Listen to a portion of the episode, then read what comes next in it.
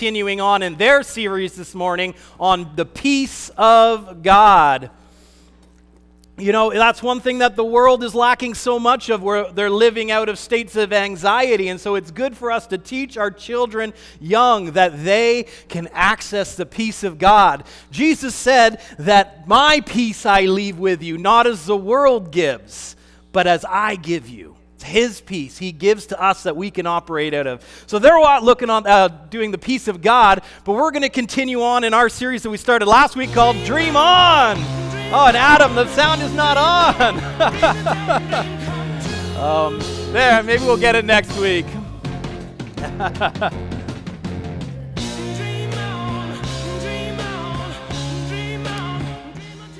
And so we started out of the book of Acts, chapter 2, last week. And if you want to join me again there, you can do that.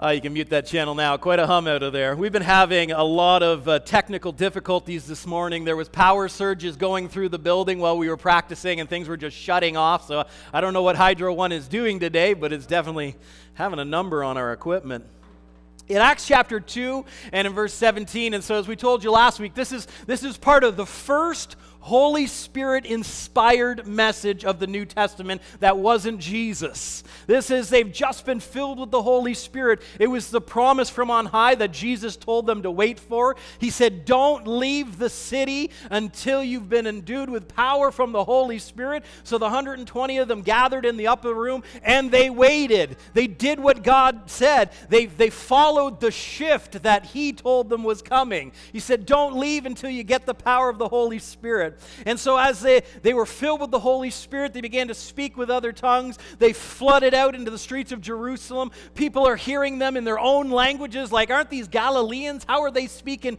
Cretan? And how are they speaking Ga- uh, Galatian? You know, all these different, la- these people were in the city for a, for a festival. And so, Peter gets up on that day and he begins to preach the first Holy Spirit inspired message of the New Testament. And he says in verse 17, quoting the prophet Joel, And it shall come to pass in the last days, says God, that I will pour out my spirit on all flesh. Everyone say that with me on all flesh. So it's starting here on the day of Pentecost, but it says in the last days. And if they were in the last days 2,000 years ago, how much more you right now is God wanting to pour out His Holy Spirit upon you, to have you lead a Holy Spirit flooded life, that you walk with His inspiration and His guidance on a daily basis. And so he said in the last days, and so if it was true for them, it's even more true for you. And so he goes on in the next part of that verse, he says, Your sons and your daughters shall prophesy. Your young men shall see visions, and your old men shall dream dreams. And so we told you last week that when he, they use the word prophecy there, they means to speak forth by divine inspiration. And I just love that about the Holy Spirit. He doesn't want to leave you dry and uninspired. Every day, He wants to fill you with hope. He wants to fill you with peace. He wants to fill you with His inspiration. And it says to speak forth. So, first, He speaks to you, and then He begins to speak through you. Amen? So it's not always just for you. You're interacting with people every day that are in need of the inspiration of the Holy Spirit. You are interacting every day with people who just need to be experienced with His love and His hope and His grace. And the Holy Spirit wants to flow through you. And they said that your young men shall have visions. And we said that the word vision there is the act of seeing. And we're not talking about your basic sight looking out your eyeballs, to be able to see what's in front of you. No, this is a supernatural seeing to be able to look at the situation and know exactly what you need to do and the way through. He gives you supernatural inspiration to know how to handle the problems of your life. He gives you supernatural inspiration to lead you through the good times. And I like to say that because sometimes we focus so much on bad times, but I know my life is pretty good most of the time, and I'm glad that He leads me just as much in the good as He does in the bad. And so the Holy Spirit will give you vision, He will give you sight to see the way through. And it said that your old men will dream dreams, and that means to dream divinely suggested dreams. And so we're not talking about your pizza dreams, you know, the what did I eat that I just had that wacky alien dream, you know, whatever, you know what I'm talking about. He's talking about divinely suggested dreams, that God will put a dream in your heart and a desire like, yeah, you know, I think I would like to do this or I'd like to do that. And, and He will lead you on and inspire you you know that He doesn't want to just leave you the same? I, one of my favorite verses says that He takes us from glory to glory. And we don't need to live on yesterday's blessings. We live in today's blessings because He daily loads us with His benefits. And so He'll put dreams, He'll put vision in your heart, He'll inspire you to things, and He will help you walk it out. And the next verse he says, And on my men servants and on my maid servants I will pour out my spirit in those days, and they shall prophesy.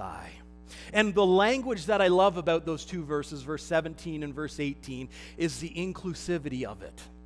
You have your young and your old, your men and your women, you have your free and you have your slaves. It doesn't matter where you are in society, God is talking to you.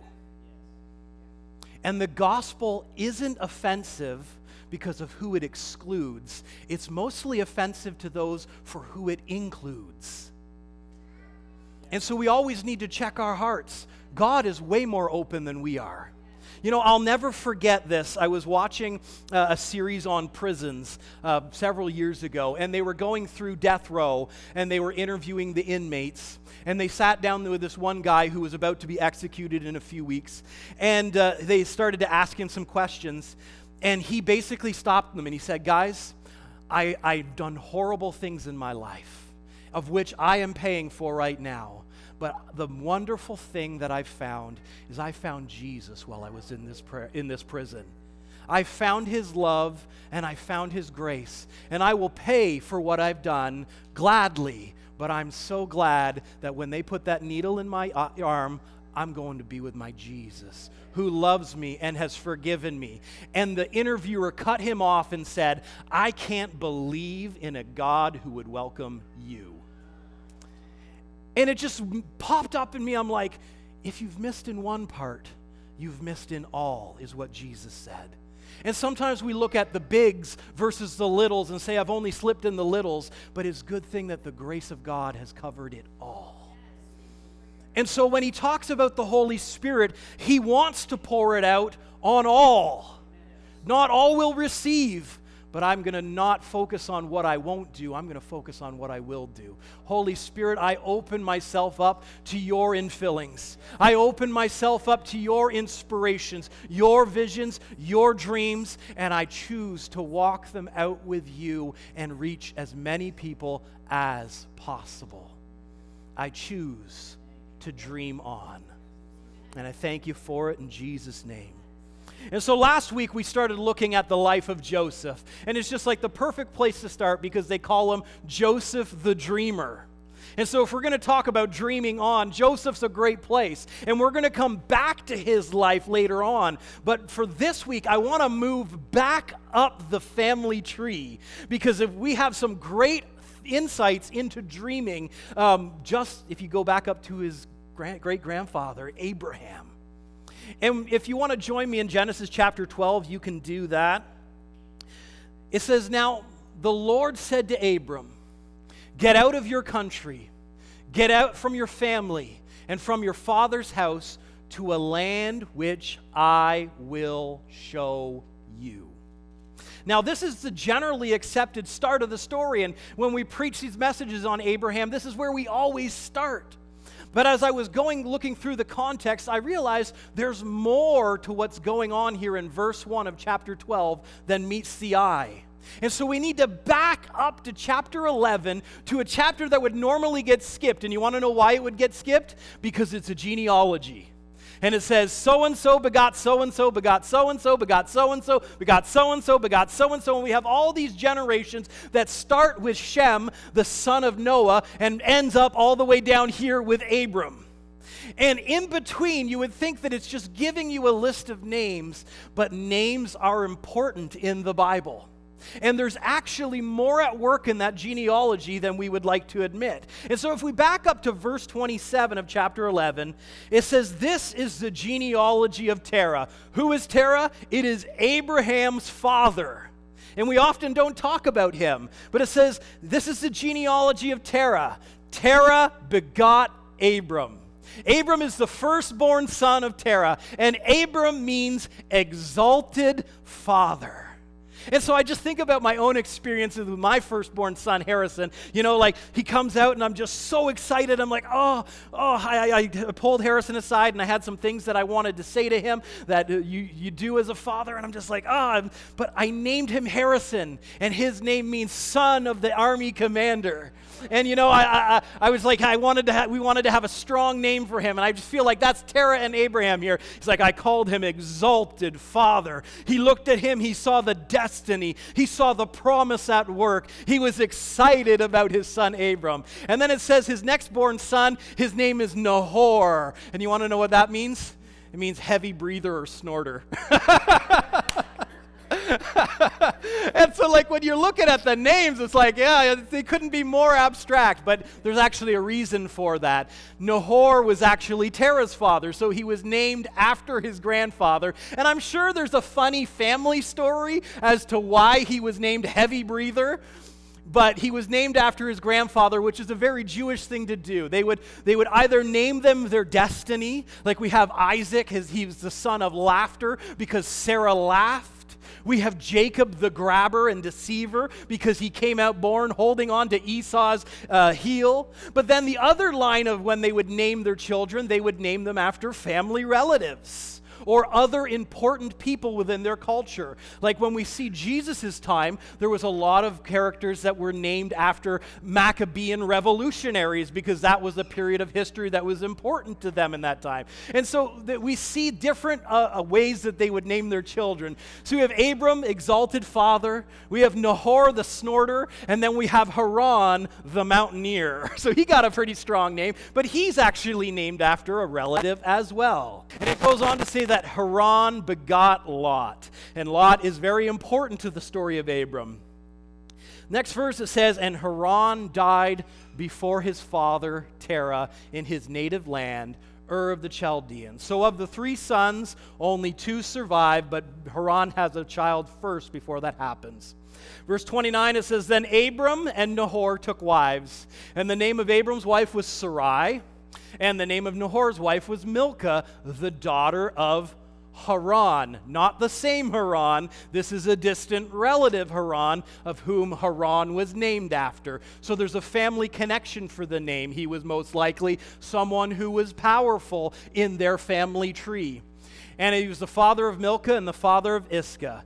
But Sarai was barren and she had no child. Now, 31 is where we want to focus on. It says, And Terah took his son Abram and his grandson Lot, the son of Haran, and his daughter in law Sarai, his eh, son Abram's wife, and they went from the land of Ur of the Chaldeans to go to the land of Canaan. Why is that important? Because Abraham's always the one that gets all the credit for leaving Ur and heading off, uh, following the promise, following the dream. But here we see that the dream was already at work in his father before him. There was already a vision in that family to leave from where they were and to head to the land of Canaan. So, what happened between what we see here in verse 11, chapter 11, 31, and Genesis chapter 12, verse 1, where God is now commissioning Abram? There's things that have happened in your family tree that may have derailed some vision that God had for you, but it doesn't matter how screwed up things have got, God can always get it back on track. And another thought with that is there could be things that are now showing up in your life, vision and destiny, bringing forth that God had planned for those before you. And now you're, he's finally getting to someone who is willing to walk it out all the way. And just think about this. You may look like you're the only maybe Christian in your family, but how do you know there's not someone in your family tree that was praying for you long before you got on the scene? How do you know there's not somebody in your past that you didn't even know, haven't even met, that God had on their heart to pray for you? He's the God that exists outside of time, and I believe He has got people praying for you, speaking destiny over you, speaking the promise over you, saying, Come alive, come alive, dream again, dream on in this day. So there's often more things at work in the story than you may see on the surface. And so we look at Abraham walking into the land of promise, but God had already started it a generation before. And how do we know that God wasn't already trying to work a generation before that? And He's been waiting for someone who was willing to walk out the dream. But what happened with Terah? Because he left Ur of the Chaldees and he headed off to the land of Canaan. The verse goes on to say, They went out from Ur the Chaldeans to go to the land of Canaan, and they came to Haran, and they dwelt there. The vision got derailed. they left to go to Canaan, and they came to Haran and dwelt there. They came to the land of their family. They came to the land that was comfortable. Now you got to understand something. Ur of the Chaldeans is down here in the south of what will be modern day Iraq. It's in the Mesopotamian basin down here. The land of Canaan is over here, and in between Ur and in between Canaan is the Arabian desert. And so the path that they would have taken would have been to follow the Euphrates River up to the north. And I thought that was interesting. If you think about if you don't know how to get to, from where you are to where you're going, follow the river of life. If you don't know how to get around the desert, follow the leading of the Holy Spirit. It says, Out of your belly shall flow rivers of living water. Follow after the rivers of life. But it's not like travel to you get in your car and you drive for a few hours and you're like, I'm there. This is, we're talking, you're walking. You're walking over rocky ground.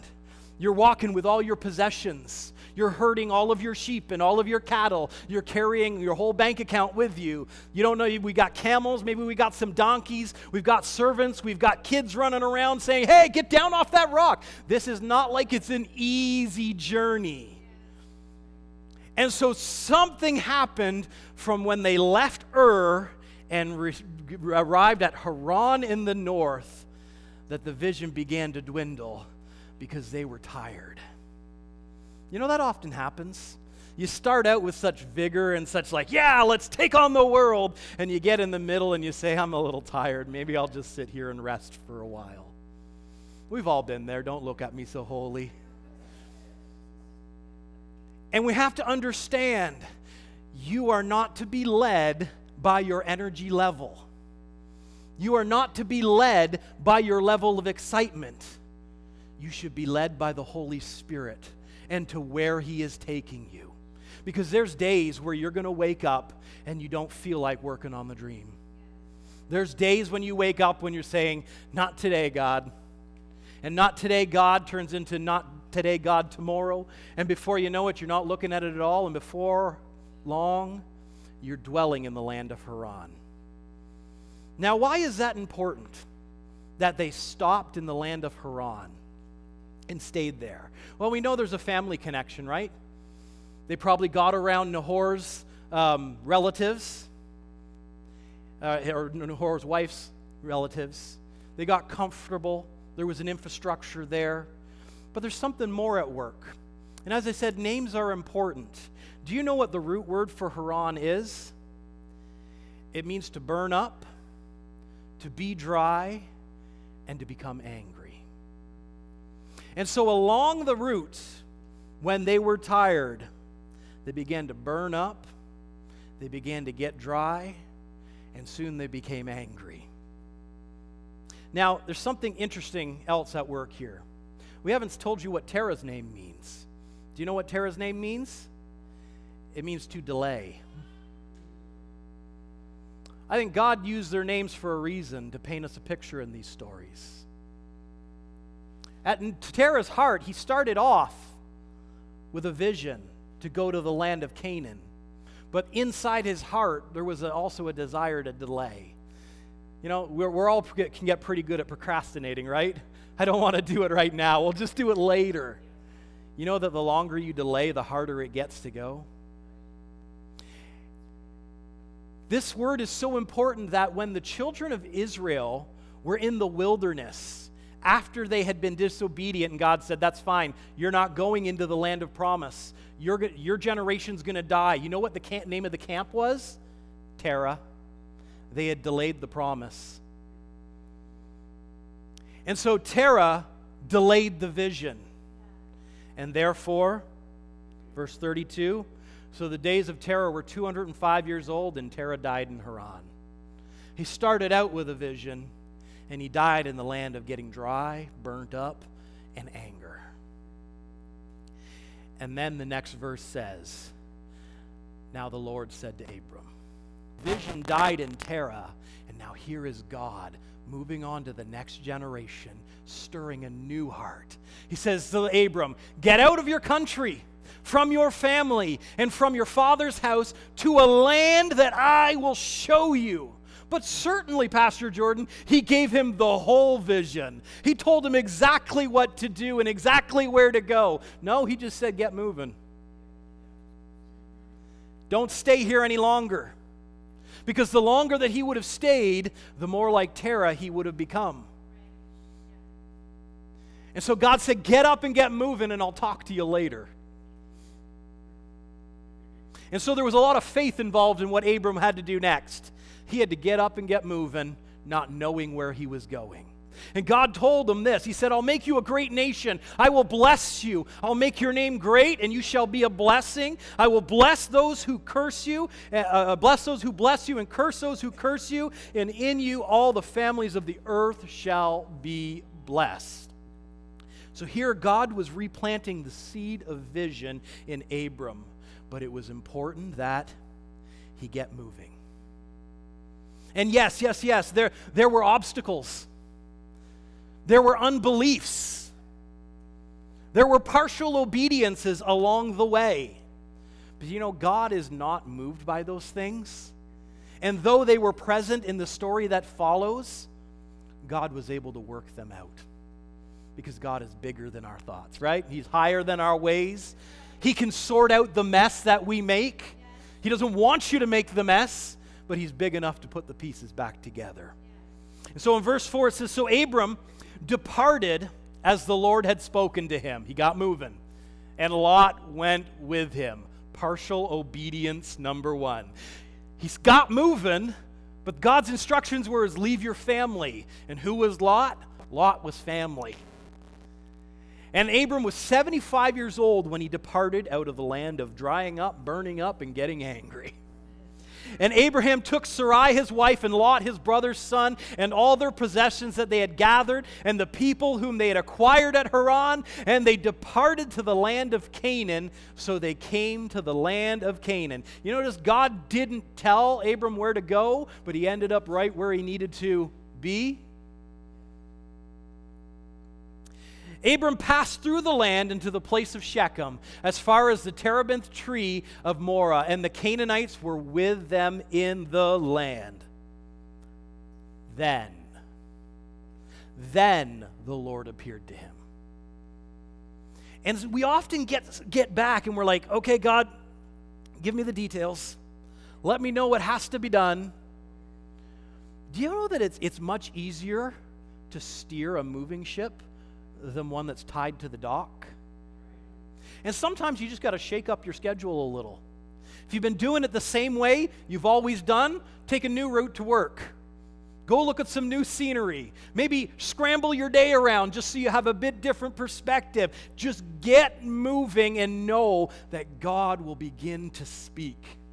You know, even this last week, I was sitting in my office, I believe it was Wednesday, and uh, I was going through writing my message, and, you know, I just felt like I hit this block, and I was like, I know what you want me to say, God, I just don't know how to say it. And so I sat there for about 20 minutes just kind of staring at the beautiful sunshine we had this week. Wasn't that awesome? You know, I think we hit 18 when I was driving home on Thursday. Woohoo! Spring is coming, in spite of the snow we just saw this morning. But I was sitting there just staring out the window, and I just thought, you know what? I'm going to go for a drive. And I just got out there. I started heading towards my home. And it wasn't the five minutes I was in the car that God just began to speak to my heart and connected that connection that I needed. Sometimes just getting moving and stop worrying about all the details. You find the wisdom that you need because you stop looking at yourself. Your heart begins to open and He begins to speak. And so God's instruction was get moving, so He did it. And then, when He got to where God was leading Him, and He didn't even tell him where He was going, then the Lord appeared to him and said, To your descendants, I give this land. And so the first seed that he dropped in Abram was a seed of knowing. I've got a land that I'm going to show you. And when he was faithful to get moving, the second seed was a seed of showing. You're now in the land. Look around, Abraham. It's all yours.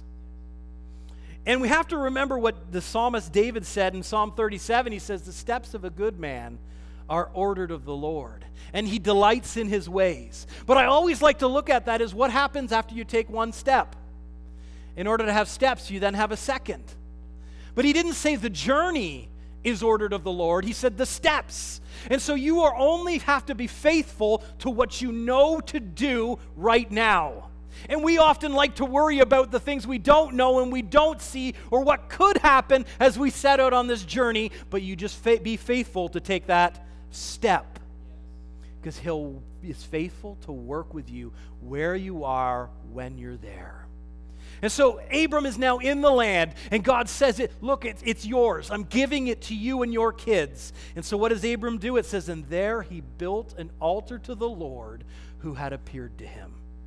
And then in the next verse it says, and then he, he moved from there to the mountain east of Bethel, and he pitched a tent in Bethel to, on the west of Ai to the east, and there he built another altar to the Lord, and he called on the name of the Lord. What was Abraham doing?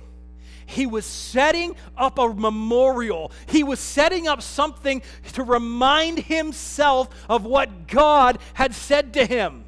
And when God speaks to your heart, write it down and keep it before you so that on those days when you get to your Haran and you think, I'm just going to sit here, I just need to settle, I just need to rest a little bit, you look at the memorial and be like, no, this is not my land. I'm going to the land of promise. We write it down, we put the scripture before us because it should be our anchor, not our emotions and not our feelings. Because if you go by your emotions and your feelings, you will not reach the promised land. You will not reach the dream. But when we put the word before us and we build a memorial before God, we have something to focus on and move. And so in verse 7 and verse 8, wherever Abram traveled, he built something to remind him until the move of verse 9. It says, Then Abraham journeyed, going still towards the south. And we have no more mentions of him building memorials. We have no more mention of him building altars to remind himself. Do you know what happened next? There was a famine in the land. And rather than staying in the land that God had told him to go to, Abraham left the land. Why? Because he moved away from the memorial that told him, This land is yours. And so when you don't keep yourself in remembrance, it gets easier to walk out of the promise that God has spoken to you. Because you would think they got to the land and that life would be grand and everyone lived happily ever after. But we know that story doesn't go that way. He goes to Egypt and he messes things up pretty bad. He, he starts an international incident with the king of Egypt. He tells him that his wife is his sister, and so he's like, Great, I'll take her then. She can be my wife. And then God has to say, Don't, that's actually his wife. And he's like, What are you trying to do, Abram? You trying to curse me? And so Abraham has some trials while he's outside of the land God has promised. But in chapter 13, it says, then Abram went up from Egypt, he and his wife and all that he had, and Lot with him to the south. So Abram started heading back to the last thing he remembered where God had told him. And if you feel like you've gotten off track, go back to the last thing he told you. You don't need a new dream. You don't need a new vision. Go back and fulfill the one that he told you to do. And in spite of him getting off track in Egypt, creating that international incident, he still comes out of there in verse 2 saying, And Abraham was very rich in livestock, in silver, and in gold. So the blessing was still at work in his life, even though he got off track.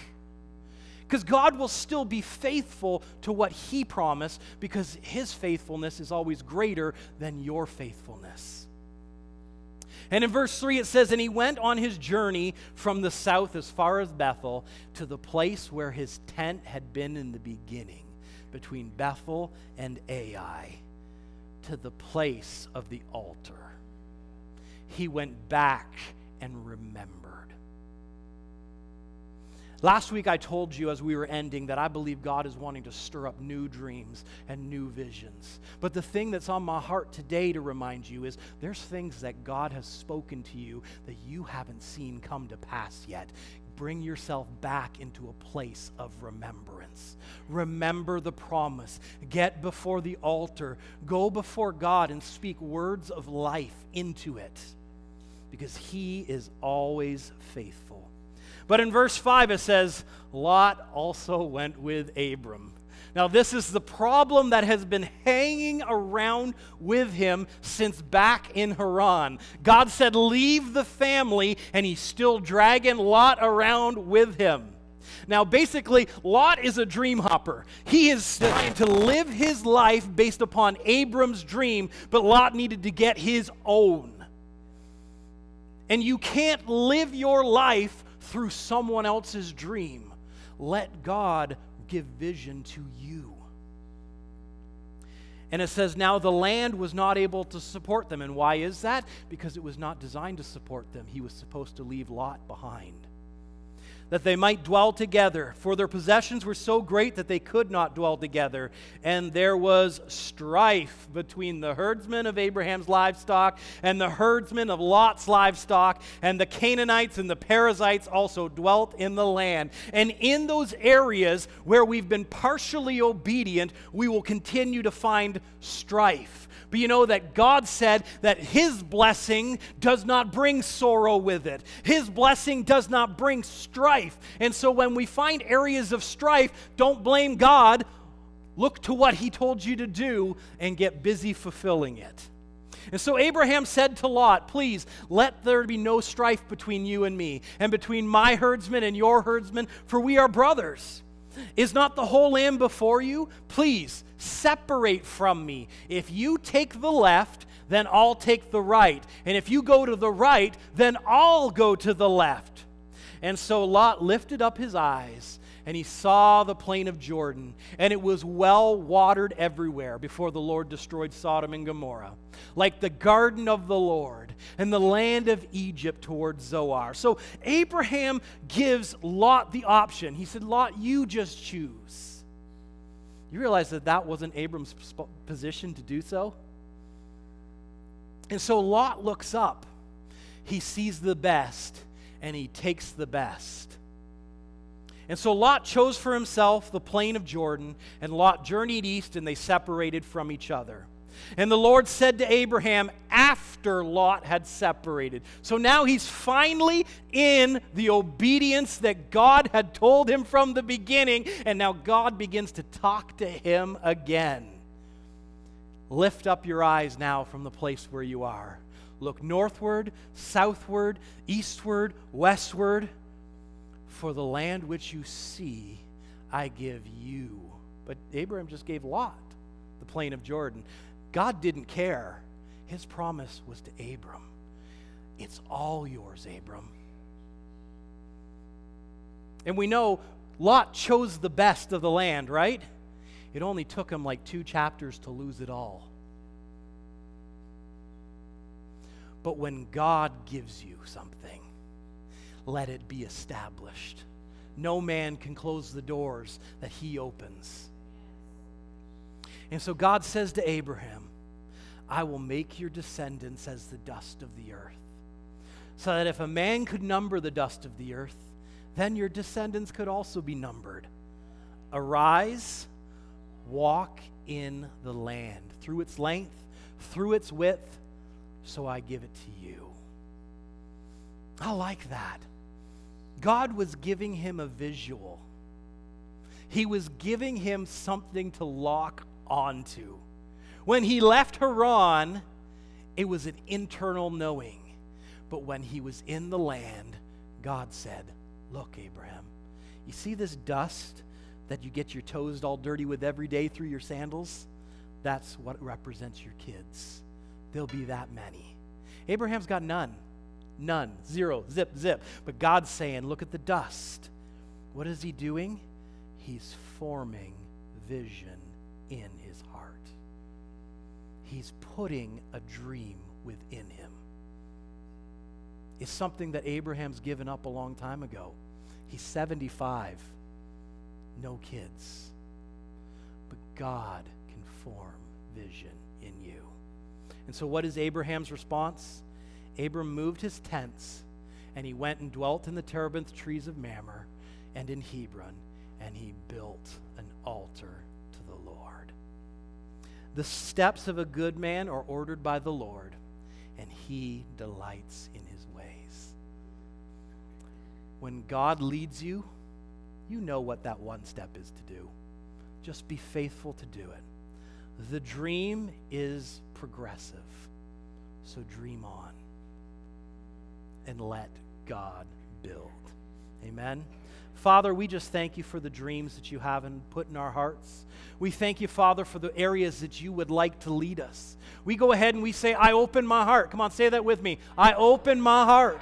I open my heart to receive your dreams, Lord, and your vision for my life. I thank you that you do have steps for me to take, and I am open to take them because I know the plans that you have for me.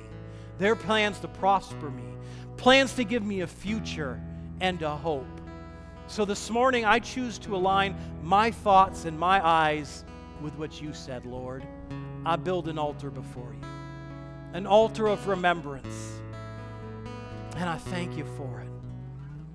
Now, maybe you've been watching us this morning, or you're in this place this morning, and you haven't made Jesus the Lord of your life, or you want to bring your life back to Him. Now is the time to do that.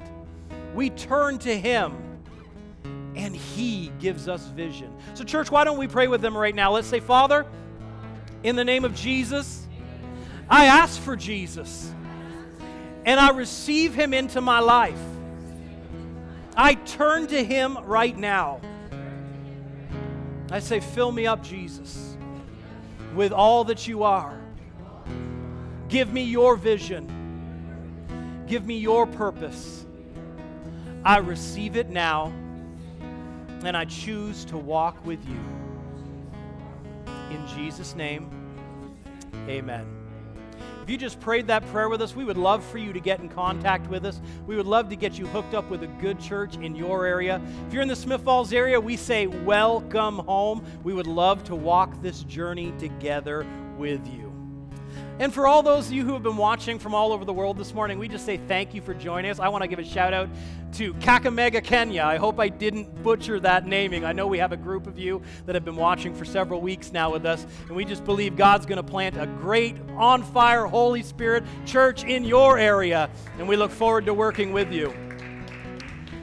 Now, maybe you're here this morning and you would like to partner together with us to support the vision that we have here at Word Church. You can do so at wordchurch.ca forward slash give, or there's a, basket at the back on your, on your way out. But, guys, you have purpose, you have dreams that God wants to put in your heart and stir up. But sometimes it just takes getting a little quiet with Him. Get out by yourself, shake things up, get moving let Him speak to you. You guys are blessed. Have a wonderful week. We'll see you all soon.